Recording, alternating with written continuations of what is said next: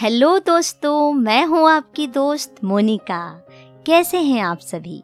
विश्वास करते हैं कि आप सभी खुश हैं और सुरक्षित हैं। आज लेकर आई हूँ आपके लिए बहुत ही खूबसूरत कहानी, जिसका नाम है भिकारी का आत्मसम्मान।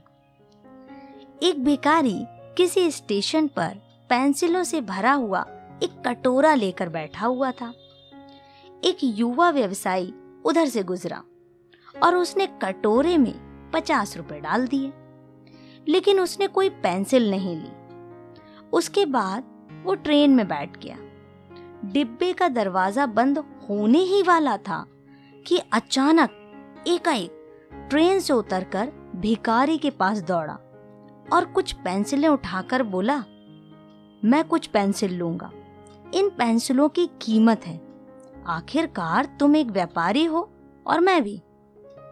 उसके बाद वह युवा तेज़ी से ट्रेन में चढ़ गया।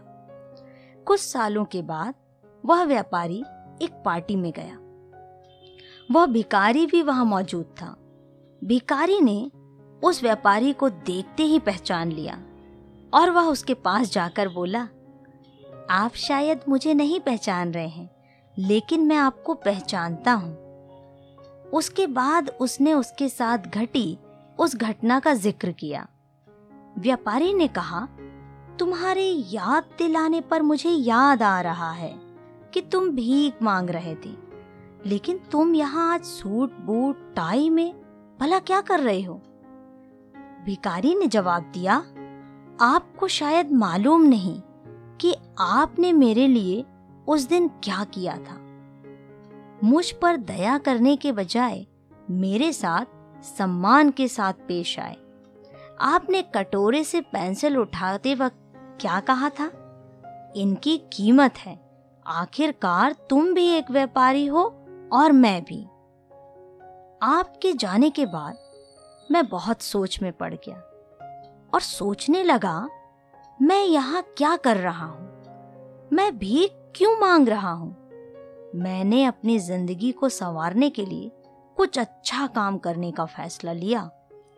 मैंने अपना थैला उठाया और घूम घूम कर पेंसिल बेचने लगा। फिर धीरे धीरे मेरा व्यापार बढ़ता गया।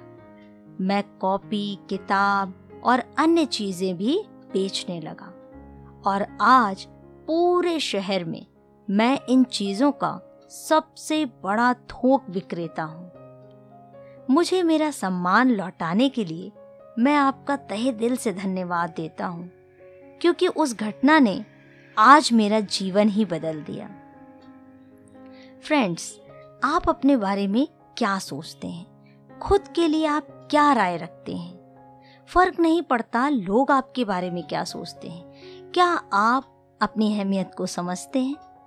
प्रभु हमसे कहता है, तुम एक चुना हुआ वंश हो।